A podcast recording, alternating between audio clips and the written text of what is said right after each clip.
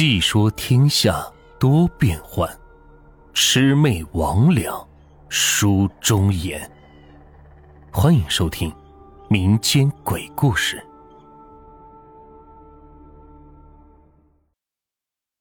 木腿老太太》第二集。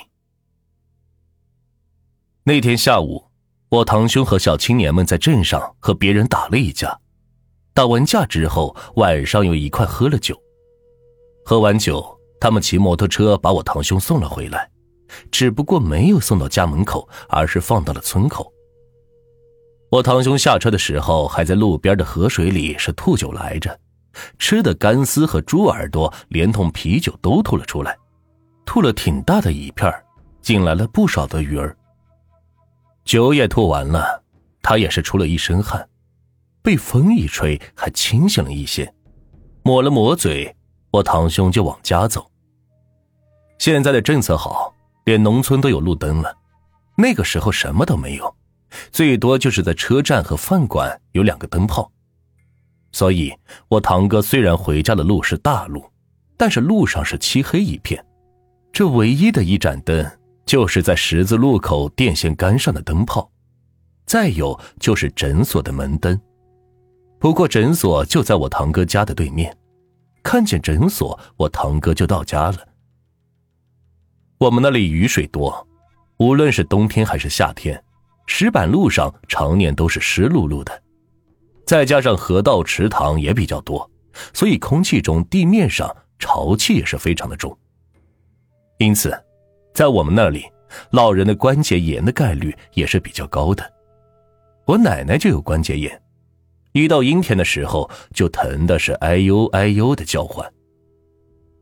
因为地上潮湿，所以人走在地上的声音都是啪叽啪叽的，特别是晚上，有时候一个人走路特别的响亮，就跟后面有人跟着了似的，胆子小的是能给吓坏了。但是我堂哥也不怕呀，他身体好，打篮球很棒，所以胆子也大。但是那天他遇到的事情，觉得跟以往是不太一样。我们那个地方因为地理的原因，所以房子建的都是比较分散。从村口到我大伯家要经过一段长长的路，这条路算是我们村的主路，都是用石板铺成的，据说存在已经有两三百年了。白天的时候，这条路上还挺热闹。可是到了晚上，因为也没有什么娱乐项目，所以路上也就没有什么人。再加上没有灯，一个人走确实是挺瘆人的。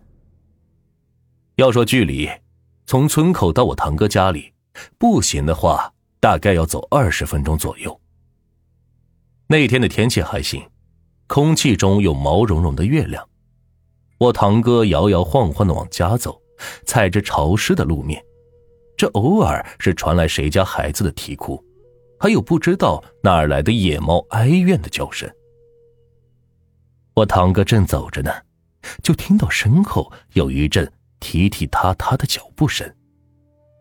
我堂哥喝了酒，加上胆子也大，所以他什么都不怕。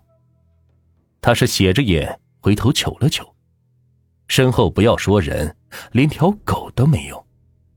我堂哥是受过科学教育的人，他知道身后的脚步声是他走路发出来的回声，所以他看了一眼身后没人，也就没有在意，又继续往前走了。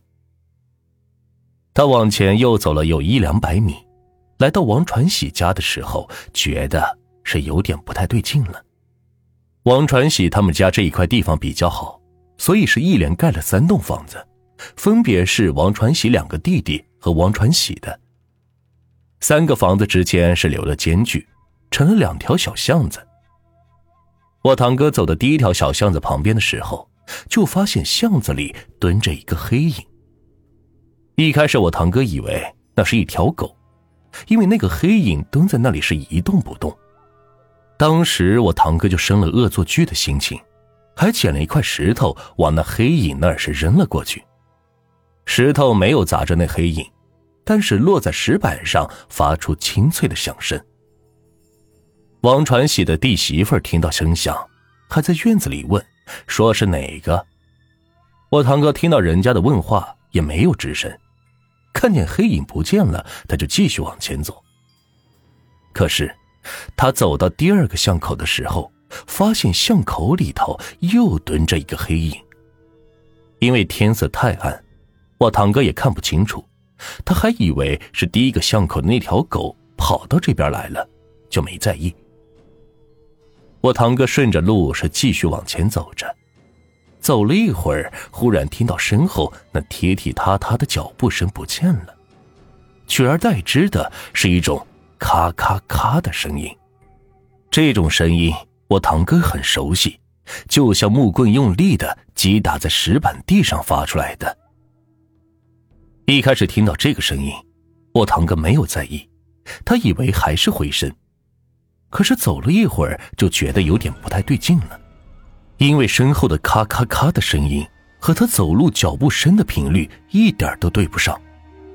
因为喝多了酒，他走得不急不缓，但是身后那个咔咔声是越来越快，似乎在追赶着他一样，而且那声音在他背后是越来越近，听着那个动静，好像是马上要到他身后了。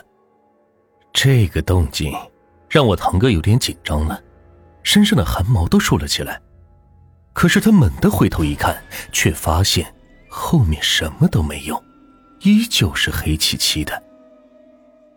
只是在他身后不远处的电线杆子那里，好像有个什么东西蹲着。我堂哥看到那个东西，还骂了两句，骂的是非常难听。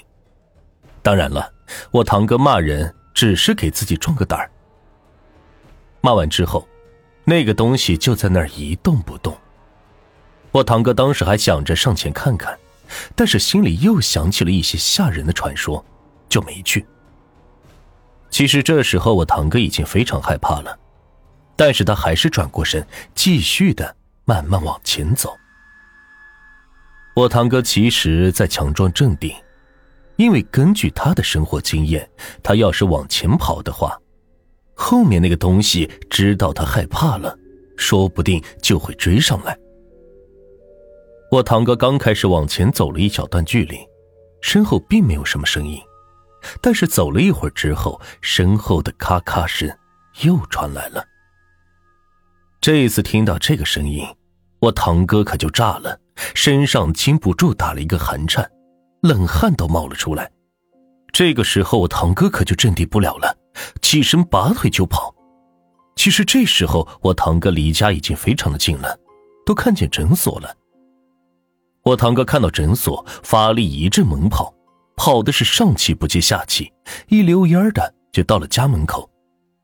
到了家门口，他还喘了半天，喘完之后，他才发现家里没人，这才想起来他爸爸昨天打工走了，他妈也去照顾他姥姥去了。其实我还有一个堂姐，那会儿我堂姐已经上大学了，不在家。家里没人倒是其次，主要是我堂哥手里没钥匙，这个把我堂哥给急坏了。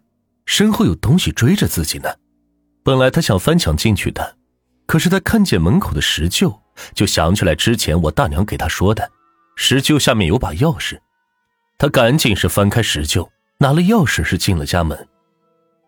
我堂哥进了家，并没有马上进屋，而是关上门之后，趴在门缝里往外看。诊所的灯照的路上是明晃晃的，我堂哥就想看清楚，跟着他的究竟是个什么东西。